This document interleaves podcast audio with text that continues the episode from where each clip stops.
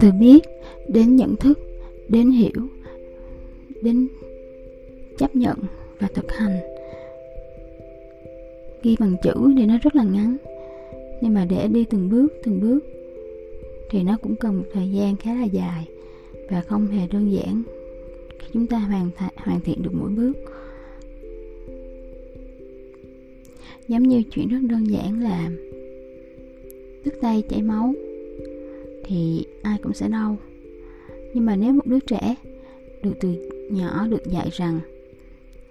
khi con đứt tay, con chảy máu, điều đầu tiên con cần phải làm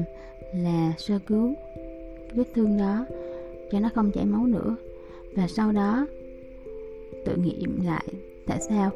con lại bị đứt tay. Lý do không phải là vì con dao. Có những gia đình dạy trẻ con khi mà em bé tập đi và bị té, em bé khóc lên thì người lớn sẽ đến và đánh xuống cái nền đất hoặc đánh vào cái bàn, cái ghế, những cái thứ mà ngay tại hiện trường. À, đánh cái đất nè, đánh đất hư quá, đất làm bé té, hoặc đánh cái bàn, cái bàn hư quá, cái bàn đụng vào em. Nhưng thực chất là em bé không có phân biệt được cái chuyện đó đúng hay sai. Em bé nó chỉ ghi nhận cái đó vào trong tiềm thức của nó, và sau này mỗi lần mà té, ngã hoặc là có một cái lỗi nào đó, một cái tai nạn nhỏ nào đó, thì thay vì tự nghiệm lại xem bản thân của mình đã làm cái gì đó nó chưa phù hợp, nó chưa đúng, thì em bé sẽ đổ cho cái hoàn cảnh xung quanh. Và rất nhiều người trong chúng ta cũng như vậy. Chúng ta được giáo dục như vậy từ nhỏ. Khi mà gặp một vấn đề nào đó, chúng ta không có nhìn lại bản thân xem là mình đã làm điều gì chưa có phù hợp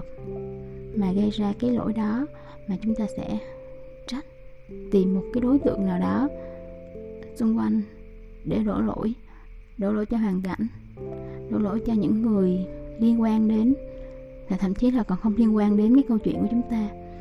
Thì tất cả những thứ đó nó tạo thành một cái lập trình khi chúng ta còn rất là nhỏ, cho đến khi chúng ta bắt đầu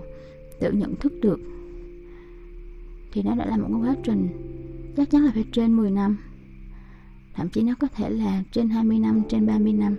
tùy thuộc vào bạn đang ở giai đoạn nào trong hành trình cuộc đời của bạn.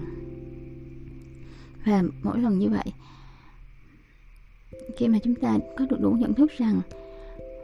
chúng ta phải quay lại nhìn lại cái câu chuyện của chúng ta một cách khách quan hơn, và bắt đầu sửa sửa những cái lập trình mà chúng ta đã dùng nó trong một số một khoảng thời gian dài như vậy, hoặc là thậm chí là đập đi làm lại nó, thì đó là một cái quá trình và một quyết định không hề dễ dàng chút xíu nào hết.